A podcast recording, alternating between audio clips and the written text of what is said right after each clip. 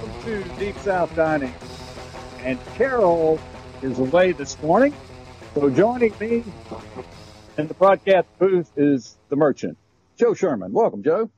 Good morning, Lebanon. Good to see you, Malcolm. Good to see you, Java.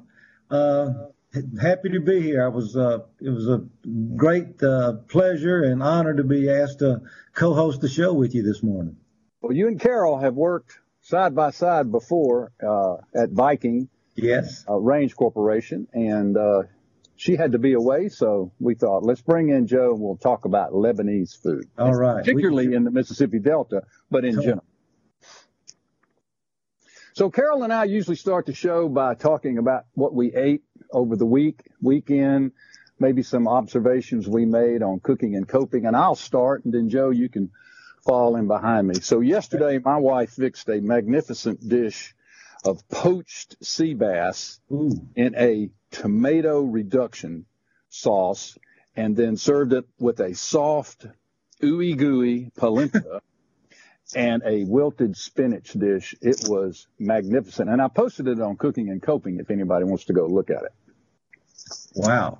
What did you do? What well, did you eat? I know you and Mary Pryor eat well. We do. We, as a matter of fact, we ate so much and so fast we didn't even take a picture of it. But anyway, so um, we started off. Uh, I made. Um, we had rack of lamb. Uh, that's a tradition from her family, from the old, from the leg of lamb. But you can hardly find a whole leg of lamb anymore. So uh, we moved to the uh, grilled French lamb chops. Uh, we had ham. Uh, we had my mother's, we call it Mama Ruby's rice because my mother's name was Ruby, and it's actually a Lebanese rice, the way Lebanese cook their rice. We had uh, raw kibbe, uh, and we had wonderful potato casserole, and we had Kentucky Wonders. We mixed every uh, area of the, of, the, of, of Mississippi in one meal at Easter. now, for our listeners, what is a Kentucky Wonder? Kentucky Wonder is a string, like a string bean, uh, uh, uh, a bean. It's uh, they, I got them at uh, Doris Berries in Pearl. Oh, Only great. place I could find them. Yes, Mary Pryor's mother made them all the time, and they're phenomenal. Phenomenal. So, so Mary Pryor, I'm asking, is Mary Pryor also of Lebanese descent or not? Uh, no, she is not. She okay. Is not. She's, only Joe Sherman. Only me. Only me. I'm a hundred percent. So you know. I, I, I get a little bit for all of us. so before we dive into uh, sort of a general overview conversation about Lebanese food and what we know of it here in the, the deep south and particularly in Mississippi and even more so in the Mississippi Delta, I wanted to tell you uh, a little tidbit that I'm sure you don't know. I moved to Jackson in 1979 to work for a man named Joey Mitchell. And Joey Mitchell was Lebanese and he came to Jackson from Alexandria, Louisiana, oh. and grew up in a grocery store deli uh, in Alexandria. And his father ran the store, and Joey grew up in that world. and he came to Jackson to work at Oliver's Restaurant in Highland Village. And I worked with Joey Mitchell for many, many years. He, after Oliver's, uh, he opened up George Street Grocery, made a huge success there. He and I partnered and we opened Walker's Drive-In prior to what we know it as today. Uh, two Manellas in Vicksburg, the old depot in Port Gibson, wow. and then and then we had Oliver's and George Street. So I worked for years uh, with a Lebanese um, uh, person who who while we did not serve Lebanese dishes uh, on the menu, he and I cooked them every weekend because that's what we did on Saturdays and Sundays. well, you're you're you're into the culture then. You're into the heritage for sure. wow, that's great. So let's today we intend to take a good look at Lebanese culture here in Mississippi, and especially, of course, through the lens of food. Joe, tell us a little bit about your family and, and your grandfather's uh, immigration here to the U.S. okay, so so as I said, I'm 100% Lebanese. Uh, my mother's, uh, my uh, maternal grandmother, she came through uh, Ellis Island to the United States. My grandfather, on uh, my mom's side, he came through Mexico. He tried to get through Ellis Island, but he was sick. So he tried coming through Mexico, and because he was very small in stature and he was dark complected. They thought he was Mexican, so they let him in. There was no problem.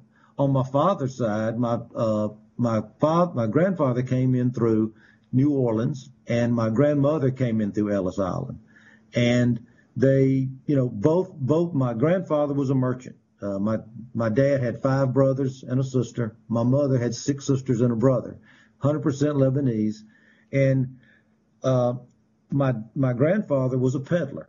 I mean, almost all Lebanese or, uh, or some form of a merchant, you know, whether it's a store owner or a, a, salesman or a peddler. He started out as a peddler and he would sell white goods in the Mississippi Delta, you know, pillowcases, sheets, blankets, and things like that.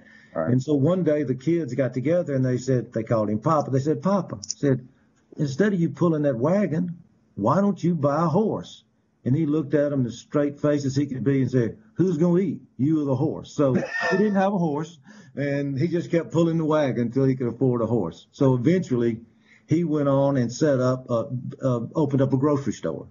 Uh, and then almost three of dad's brothers, including himself, all owned grocery stores. And we grew up working in the grocery store selling Jack's cookies, uh, and, uh, and penny box of matches and cigarettes two for a dime.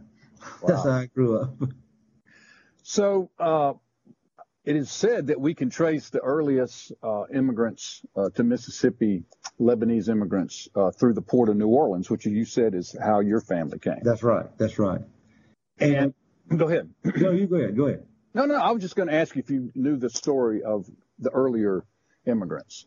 Well, the, the story that I think Jimmy has written about was the fact I think the earliest one came in 1884 and uh, he came through New Orleans. And when he he knew there were other immigrants on there that were of Syrian or Lebanese descent, and the way that he tried to figure out whether there were any on there. He came off the ship and he started yelling kibbe, kibbe, kibbe, which is the nas- you know, the, the national food of Lebanon. And if anybody knew what he was talking about, he knew he had a friend. So, uh, I mean, it's kind of an interesting story. Uh, you know, I guess, you know, that's, that's just the way it worked. It was a great, it was like a secret code of sorts. Yeah. Yeah. It's kind of like, it's kind of like the old Robert Johnson song hot tamales and red hots. There you go.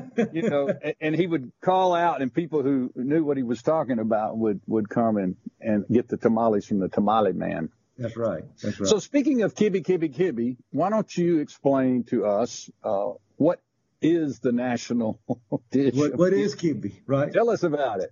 All right. So uh, in Lebanon, the terrain was such they could not uh, raise cattle, so they raised sheep. Okay. So they use they used as a lot they use lamb for their their protein.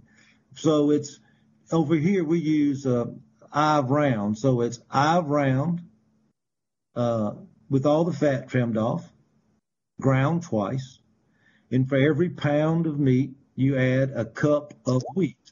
The wheat is uh, soaked in water, and then you add about a small onion that's pulverized to it's almost water, and you mix it together. And some people, and I hope they'll talk about it today, add different spices. In the majority of the Delta, we just use salt, pepper, onion, wheat, and meat, and you mix it together, and you can either fry it, bake it, or eat it raw. And raw is the preference at the Sherman household. So that's the national food of, of, of Lebanon, and everybody knows what it is. Right. And while I didn't know much about it until I went to work for Joey Mitchell, uh, again, this is one of the dishes that we would get in the kitchen uh, at Oliver's or George Street and make on the weekends. Uh, he also loved to make cabbage rolls, uh, grape leaves, and tabbouleh. Yes. Uh, other dishes that people who may not be uh, fully immersed into the Lebanese tradition will recognize. So, you know, almost every major holiday or major event our our our our lunches, our, our dinners consisted of raw kibbe, baked kibbe, grape leaves, cabbage rolls, tabbouleh, and meat pies. And the meat pie is uh, like uh, uh, ground round and onions, uh, browned in a skillet, mixed with a little uh, as we call it, but it's it's uh, yogurt, and put in a little circle and then folded up in a triangle and baked, and it's delicious. It's kind of like spinach pies, but it's it's uh it's uh we call it a meat pie. It's very good, very good. All right, we've got a caller on the line, and we are really happy to uh, have Chef Alec Alex Eaton with us. Uh, Joe, Joe, you know this fella. Yeah, I do. Go ahead and introduce him. This is uh, young man. I believe he hails from Canton, Mississippi, and has two wonderful restaurants here in Jackson, Aplos and Manship. And Alex, welcome to the program. Uh, thanks for having me, guys. Can you hear me? Yes. Loud All and clear, buddy. How you doing? Oh yeah. Oh man, I'm over here hungry now after listening to Joe's uh, uh, meal. I uh, we do we do do uh, Easter at my house, but I'm usually running from a restaurant with uh, you know uh, stuff I played up at the restaurants running home. So uh, we did not have Lebanese food yesterday, unfortunately. Well, let me tell you what we had for Easter uh, Sunday meal at my house. We had to go from Aplos. Oh, and nice. uh, we, we, had both grandkids, my wife and her husband, and my wife and uh, my daughter, her husband. And we had a big gathering out on our front porch, and we enjoyed your great food uh, from Aplos. Well, thank you so much. Uh, it's been a, a, a, huge success, and we, we couldn't have done it without uh, the support from our community. It's been outstanding. Alex, why don't you tell us a little bit about your, you know, uh, your how you learned your how you uh, got your culinary skills. I think uh, was your grandmother a big influence on your cooking and what you do and how you do today. Uh, yes, sir. Uh, just like you, uh, my my family, uh, the Francis side, which is my mom's mom, so she's a Francis. They came through New Orleans and ended up settling in White Castle. they were they were merchants as well uh, they did. A, he kind of had his hands on a lot of stuff: sandwich shops, real estate. Uh, very successful uh, family. Uh, and then my mom's dad was an IUP, IUPE, which we believe was a misspelling uh, because there's no P's in Arabic, and we believe they were Ayoub, A Y O U B, but they just uh, wrote their name Ayub uh, when they got here uh, via uh, New Orleans. Um, they Americanized it. My name's supposed to be Shamoon. So my, yeah. my grandfather said I'm Deeb Shamoon, and all of a sudden he was Dave Sherman. So the rest is history. yeah. So so a little bit a little bit of mix up there, but my my my memories as a little kid were always uh, of the kitchen and just kind of realizing that things were a little different at my house than maybe at some of my friends' house because uh, there was always tons of parsley all over the kitchen and you know fresh tomatoes and tabbouleh and grape leaves. Uh, we did the meat grape leaves, but um, you know it's it's crazy when a bunch when a bunch of Lebanese end up in South Louisiana. Uh, that Cajun influence and Creole influence on the Lebanese uh, cooks, and then I guess the Lebanese cooks had a lot of influence on the uh, South Louisiana uh, scene because you know Louisiana is just a melting pot. Um, but I just always remembered, you know, seeing all the cooking from hand and the the grape leaves rolling and uh, you know the parsley just stuck with me for a lifetime. That's why we put curly parsley all over everything at uh, Manship for sure. Um, but you know, so Alex, and, you've been it, to Lebanon what a couple of times?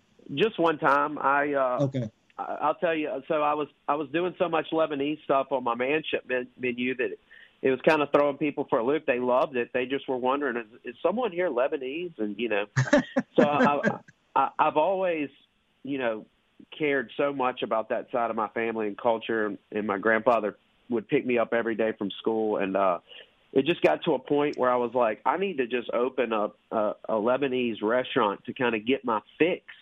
Um, and, and I didn't want to open one without ever being there. Uh, you know, because you you try your family's grape leaves, but I had to go there to to check and see if they tasted the same or if if the you know how the how the hummus was compared to over there and how the so I, I went over there and uh, it was an unbelievable experience. Uh, it, I, I highly recommend it. Maybe not right now, but recommend if you love you know your Lebanese heritage to get over there and check it out.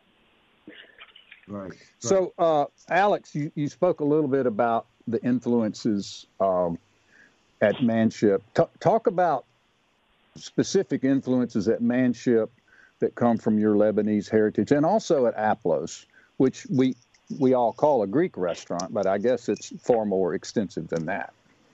Uh, yes, sir. So, you know, well, first off, all cooking is about you know passion and caring, and and that's kind of what separates a good restaurant from a great restaurant. And uh, you know that's really how we kind of showed each other that we loved each other in that in that culture. And it's a lot like that with this it, most cultures really.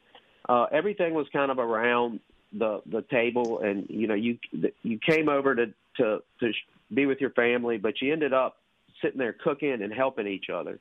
Um, but just that slow cooking, uh, building flavors with, you know, lots of onions and garlic and fresh tomatoes and parsley and herbs and rices, and then slow cooking them with, you know, nice chicken stocks and tomato products. Uh, really carries over to you know what you call Cajun cuisine and, and and just what I like to call slow cooked foods, where you you know you're building flavors, starting from that that base of fat, onion, garlic, um, and that's really uh, kind of my style of cooking. Um, you know, we like to build everything and kind of get our sauces to where they're already really good, and then just kind of combine them um, because you can't really do some of this slow cook stuff uh, a la minute, as we call it, uh, on the fly uh, on a restaurant side. But um, you know, it carried over. I took a uh, one of those 23andMe or uh, Ancestry.com, and I I realized that I thought this whole time I was half Lebanese, but really I had Italian, Greek, and Lebanese, uh, wow. mostly Lebanese, and it had an orange, big orange dot on Beirut. Um, but you know, I just decided that that's kind of the, the the way I wanted Aplos to be, and I wanted to do some, you know, shawarmas, which is why I went to Lebanon was to study shawarma, um, shawarma sandwiches, pitas, uh, hummus, uh, you know, and then we'll do Italian pizzas and Greek. Uh, Greek items. So it's kind of just my background in one little restaurant. And then there's of course some burgers and wings, which is my southern part. So. so Alex, we often are asked on this show by listeners, and sometimes also on our website, uh, cooking and coping. People will ask questions like, "What is building layers of flavors?" And you you've spoken about it very eloquently, but how would you describe building layers of flavors to our listeners?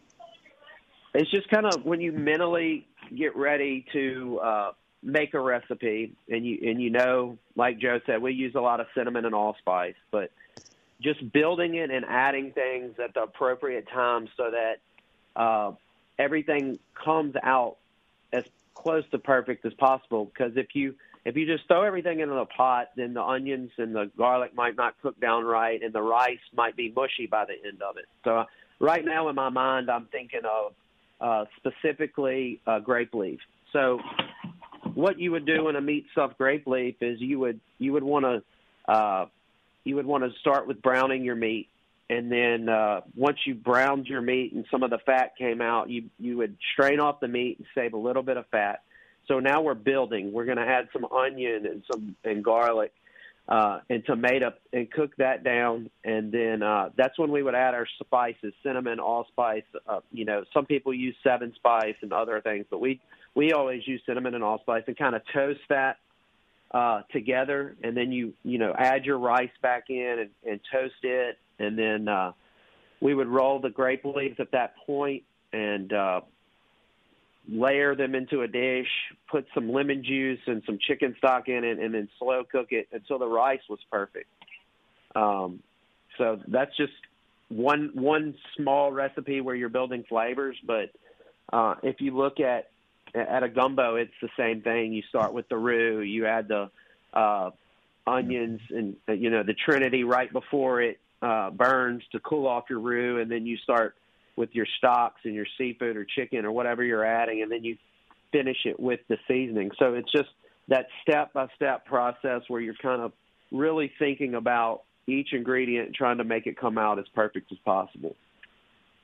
That's great. I appreciate uh, you taking the time to explain that. As I said, we often get questions here on the show and also on our cooking and coping site. Joe, talk a little bit about how you, your cooking technique. You're a home cook, where, whereas Alex, uh, Chef Alex, is a professional, you know, commercial uh, chef. Well, when we, you know, as Alex said, you know, a lot of things happen around the kitchen in a Lebanese household, and that's where I learned uh, how to cook Lebanese food from my mom. Uh, and, you know, everybody does it a little different.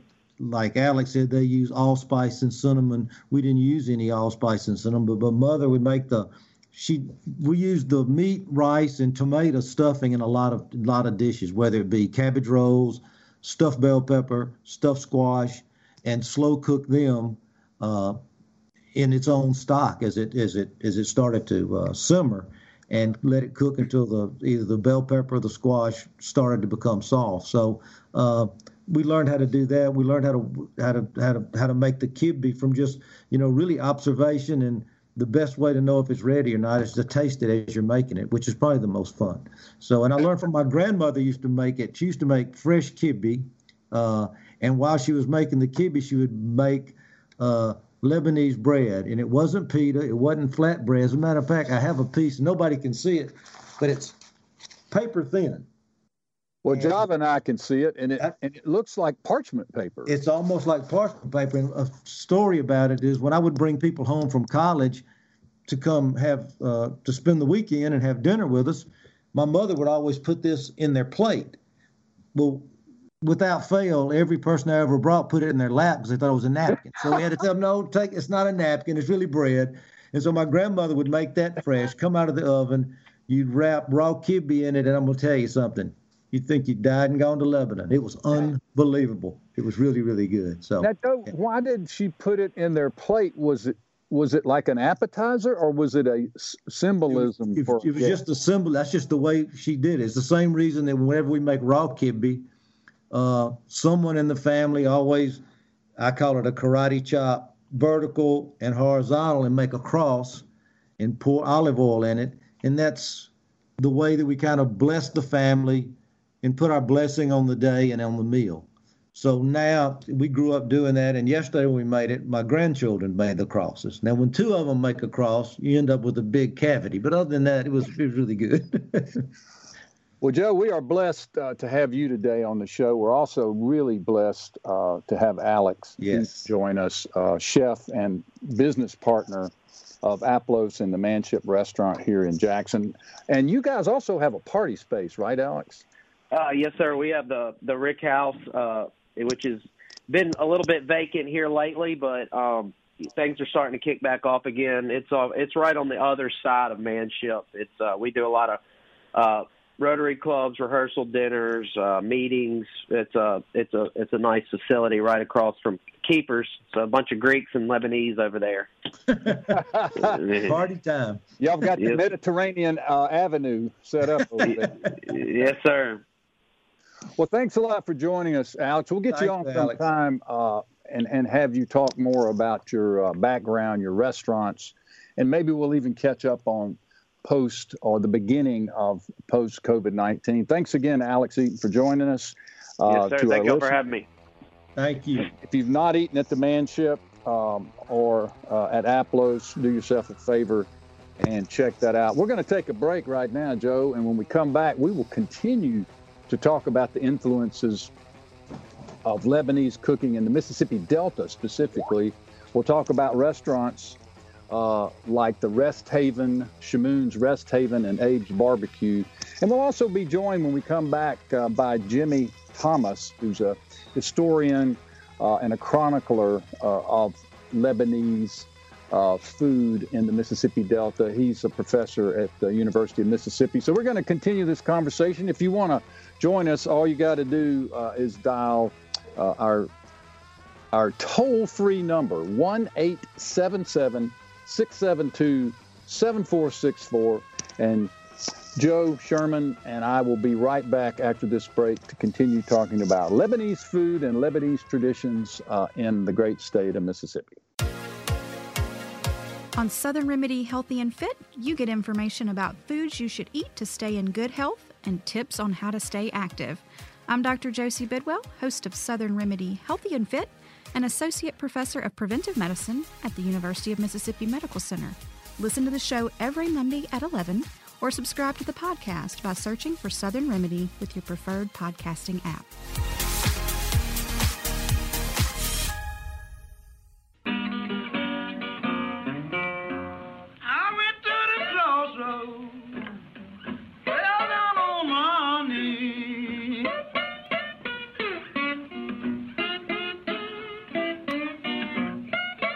Back to Deep South Dining, where we are happy to go to the crossroads, Mississippi Delta. Today we have Joe Sherman pinch hitting for Carol Puckett. Welcome, Joe. Oh, thank you, thank you, thank you, Malcolm. Thank you very much. Now, Joe, where do you and Mary Pryor live? We live on about three streets south of Jackson Academy off Ridgewood Road in Northside oh, Drive. I tell you what, Malcolm, we live right around the corner from Michael Rubenstein used to live. Oh yeah, man, I know that neighborhood well. That's where we are. And my brother, you know, my brother and Ann live right down the street as well. But anyway, we're glad you're here. I know that you grew up in the Delta, though, right? Yes, Greenville, Mississippi. Uh, it was great, great place to grow up. I was laughing because you know, uh, growing up in the Mississippi Delta and growing up in Greenville and going to the uh, Catholic school, high school, I mean, school, I had 39 people in my graduating class, and nine of them were Lebanese. So I thought everybody was Lebanese almost, you know. Wow. so, that's, yeah, that's, so that's it, was, it was very interesting. Very interesting. Well, man, we appreciate you coming on today and uh, co hosting for Carol. Carol's away. Uh, today, we're talking a lot about Lebanese food, Lebanese culture, Lebanese influences on our cuisine here in Mississippi and all, of course, across the American South. But we've got an expert. Why don't you introduce our oh, special? Great. I'd like to introduce Mr. Jimmy Thomas. Jimmy's done a great job of creating a short history of the Lebanese immigration into our state. It's called The Lebanese in Mississippi, an oral history. And Jim, welcome uh, from Oxford, Mississippi. Come on in. Hey, Joe. Hey, Malcolm. Thanks for having me this morning. Good to good to talk to you. Yeah, we're so glad you could join us. How's everything up north? Oh, it's beautiful. Beautiful day today. It was a beautiful Easter weekend. Um, yeah, everything is wonderful. Uh, made some grape leaves, as a matter of fact, this past weekend um, as we usually do for holidays. So, you know, we were celebrating uh, Lebanese food as well as Easter this past weekend. So, Jimmy, you grew up in a Lebanese family, is that right? And where did you grow up? I did. Um, grew up in Leland and Greenville. I actually went to the same high school as Joe. Um, uh, his his family. Um, so yeah, the Thomas. He's a lot younger, by the way. a little bit, just a little bit. I'm not sure how much, but a little bit. But yeah, my Thomas family came to Greenville from um, a little town in Lebanon called Bishmazin uh, back in the late 1800s. Um, half part of the family did uh, the Thomas side, uh, and um, as a matter of fact, we're on uh, lived in the same neighborhood as, as Joe's family.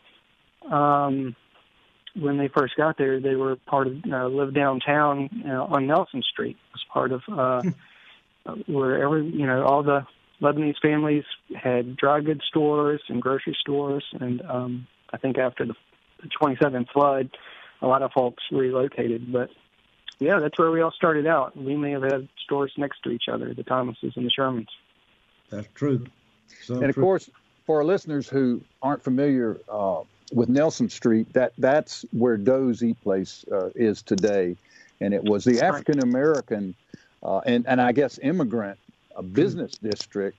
That's where a lot of the hot tamale stands uh, and and were, were set up. It's where a lot of blues music was was was sort of nurtured.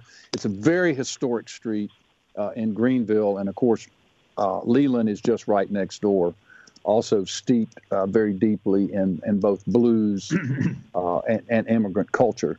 So before we uh, deep dive off into your work, Jimmy, we got a caller on the phone.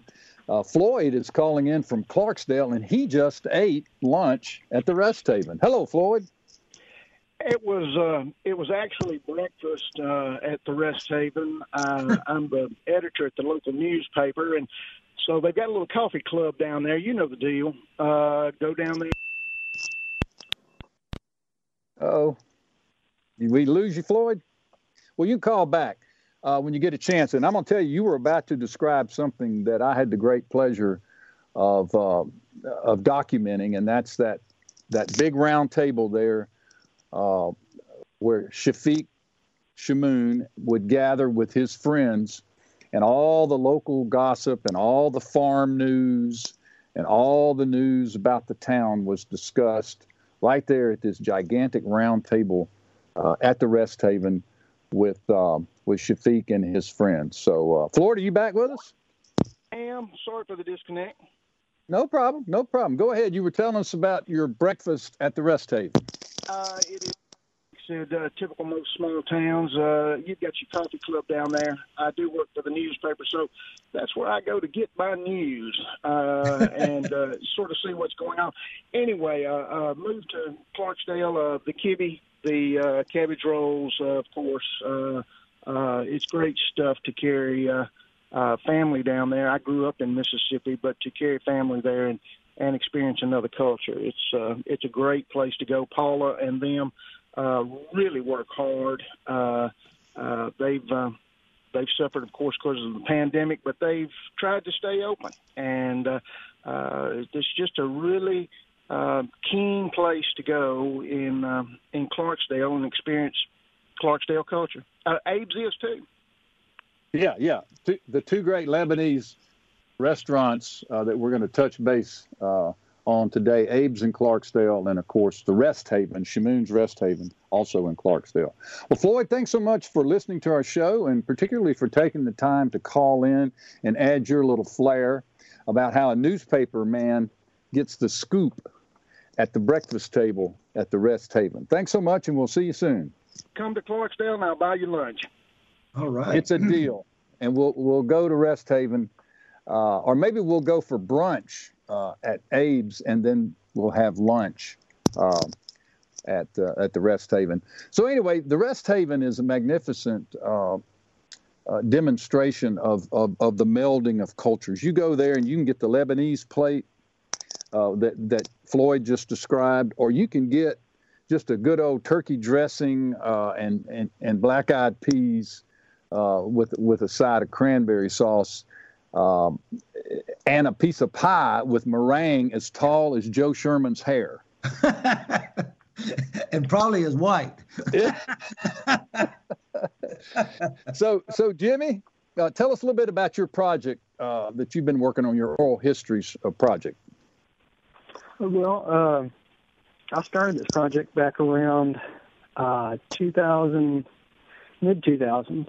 As a matter of fact, I had gone down um, well, it was an oral history project. It's really I started looking um, for a mass. I was looking at doing a master's thesis for the Southern Studies program up here where I work at the Center for the Study of Southern Culture at Ole Miss, and um, I thought, you know, there's there's so much that hadn't been written on the Lebanese in Mississippi that I wanted to I wanted to know myself, but I thought needed to be documented. Got so many folks who are just part of that first first uh, born Mississippi uh, generation that are sadly passing on, and I wanted to talk to these guys before before that happened. So um, I started this oral history project, and Chafik Chamoun was one of the first people I actually interviewed, as well as um, uh, Pat Davis at Abe's.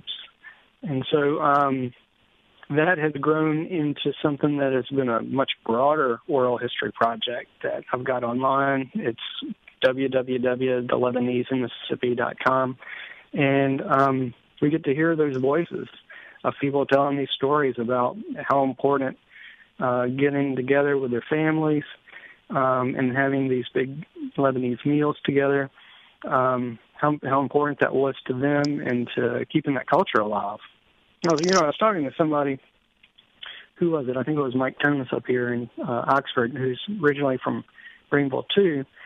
And we were talking about how we can see this Lebanese culture alive in Mississippi today. And really, the the most visible way you can see that the, the Lebanese in the state is through that food, is things that we keep making. Um, you know, y'all are talking about grape leaves and kibbe and cabbage rolls and that's how most people connect with what we with who we with who we are. Um, they go to their friend's house and open the refrigerator, and there's a pan of kibbe, and they know what it is. I don't know, you know. and you know, you That's can really test a friendship by finding out if they will eat it raw. Um, there you go. uh, but yeah, I, I mean, guess- I went into I went into uh, Rest Haven like, just last week and saw Paula. I said, "Hey, Paula, do you have any raw kibbe for me?" And she said, "Yes." So I said, "I want that, and I want a kibbe sandwich too." Uh, So, so Jimmy, uh, I- I guess an analogy for people who may not be as familiar with raw kibbe as you and Joe are, it, it- I guess it's kind of like steak tartare, right? Yeah, pretty much. With you know the way I make it, and I think the way Paula makes it at Rest Haven. I think most people in the Delta, um, it's got cracked wheat, a bulgur wheat um, that's been soaked in water, and then squeeze the water out of it, and combine that with freshly ground, very lean um, beef with uh, some chopped onions and salt, pepper, and cinnamon, and it is delightful. It is really wonderful, and you can do all kinds of things with it. If you know when it's fresh, you eat it raw, um, and then you can bake it or you can fry it. Um, and it's really kind of the center. It's the it's the anchor of any Lebanese meal. Uh, Amen. Now, Joe, the Yeah. kibbe sandwich, th- that part, of, that's cooked, right? Yes, yes. But That- so you that- can eat it talking raw. about the baked kibbe, Jimmy, or are you talking about a true kibbe sandwich? well, I'm talking about the one that I got at Rest Haven. Well, how Um, does she and make those it? are, yeah, she she uh she cooks the kibbe first. Right. Does she bake it, fry it? How does she prepare it? I can't remember. I actually, you know, spent some time uh, in Chamoun's doing that little documentary uh, I did. I called Kibbe to Cornbread, which is my- way Yeah. of talking about melding the Southern cuisine with the Italian immigrant cuisine. But I don't remember how she prepared the kibbe meat. I think that the kibbe she uses in the uh, the sandwich is fried kibbe. I think Fried, she takes okay. those kibbe balls, the um yeah, the fried kibbe balls, and then she kind of mashes them up a little bit. Yeah. And puts them She in does. uh in the bread. Yeah, she And she mashes them out like Like a like patty, like a hamburger patty. yeah, yeah, or meat. Except it's got wheat and onion in it, and Right. cinnamon, I guess. Mm-hmm. so Joe, um, this is a question from you and Jimmy.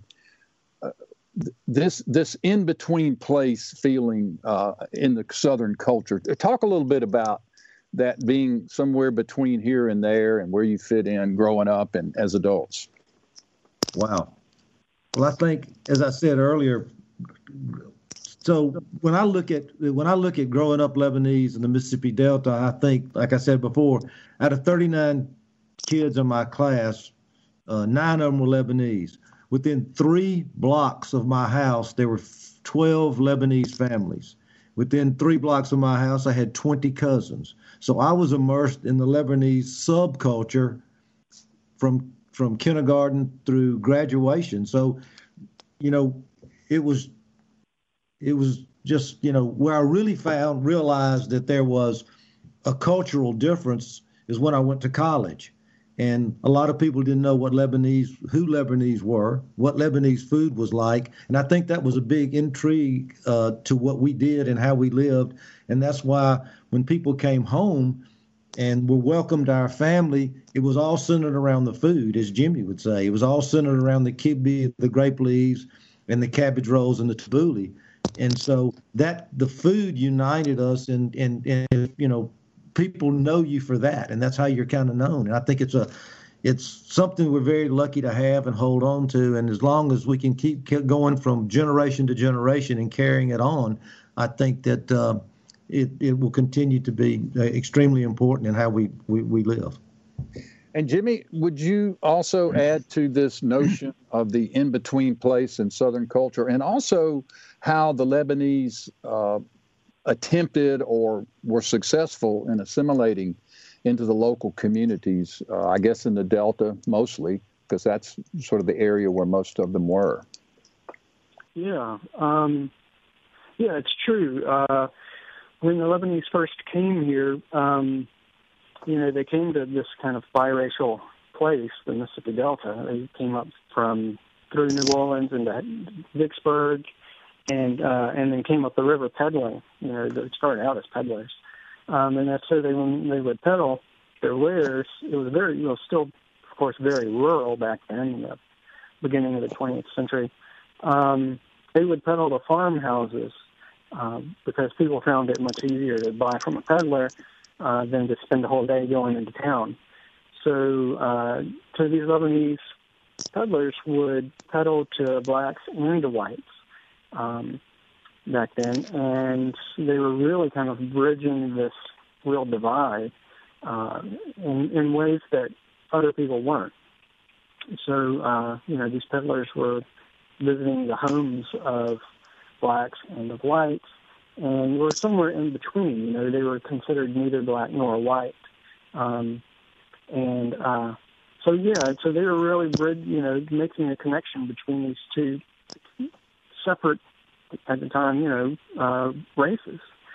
Um, and so eventually, you know, uh, the Lebanese were able to make enough money and um, uh, they stopped settling and then formed their own communities and towns, um, like we were talking about on Nelson Street and so forth.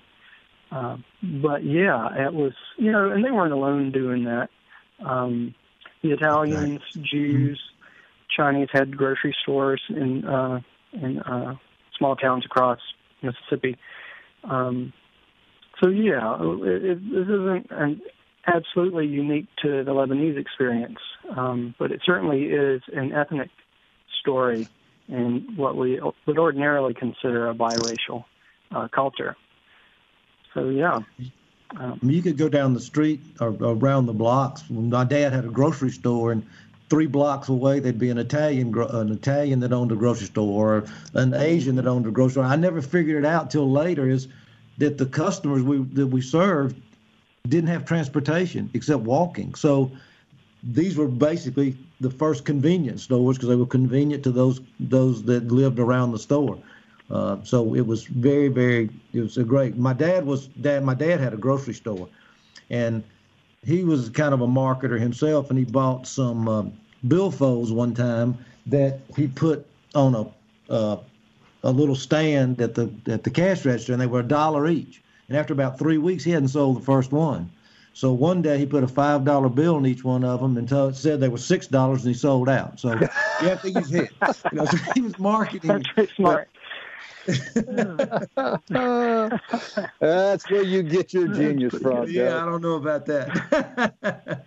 so, Jimmy, uh, I read somewhere that one of the points you were making about race and and that you know the the Mississippi Delta, Mississippi in general, was primarily the, the black and white races always struggling to, to figure out how to coexist. And then there was this sort of third um, leg of the stool, which were the immigrants who were somewhere in the middle. And, and as I recall reading back during the, the civil rights era, when things were so tense, that uh, many of these immigrant businesses were, were, about, and restaurants primarily, were about the only place that blacks were allowed uh, to, to, to do business. That uh, that these immigrants were welcoming to all and were were serving both black and white, while many restaurants were, of course, segregated. True. Yeah. Yeah, it was pretty interesting. I was talking to someone down in Vicksburg, and you know, in the 1930s, uh, she said that her grandfather, and this wasn't their restaurant. She, they were eating in the restaurant, but her grandfather was a young man, and um, he ate in the in the black section. And, you know, he was just talking about it very matter of factly. It wasn't something that he felt there was a problem with. Um, in the sense that, you know, uh, he didn't mind eating there. It was really, it was very, uh, it was interesting in that, uh, yeah, these immigrant groups were welcoming to everybody um, because mm-hmm. that wasn't part of the culture where they were coming from. You know, I mean, there was there were these issues surrounded, uh, you know, in race back then, uh, and their own culture. So it was a very foreign to them. This wasn't something that they grew up with and thought that was the way life worked. Um, they just thought, well, this is this is America. This is uh, this is where I live now, and I just didn't understand that this, you know, this Jim Crow South, the customs of the Jim Crow South. And so, yeah, uh, they their uh, restaurants and dry goods stores and grocery stores catered to everybody. You know, um, you know, and I heard again and again, not only from my family but from other people in, this oral history, that the Lebanese really um, offered uh, fair credit.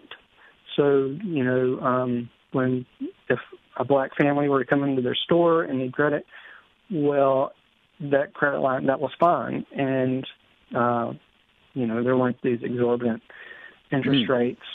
Um, you know, it was hey, yeah, come back, pay me when you can. I want to keep your business, and so forth. So, yeah, um, yeah, I had heard that story a lot, where uh, yeah, people were just treated more more fairly in right. these uh, in these Lebanese stores than they would have been in in most white-owned restaurants.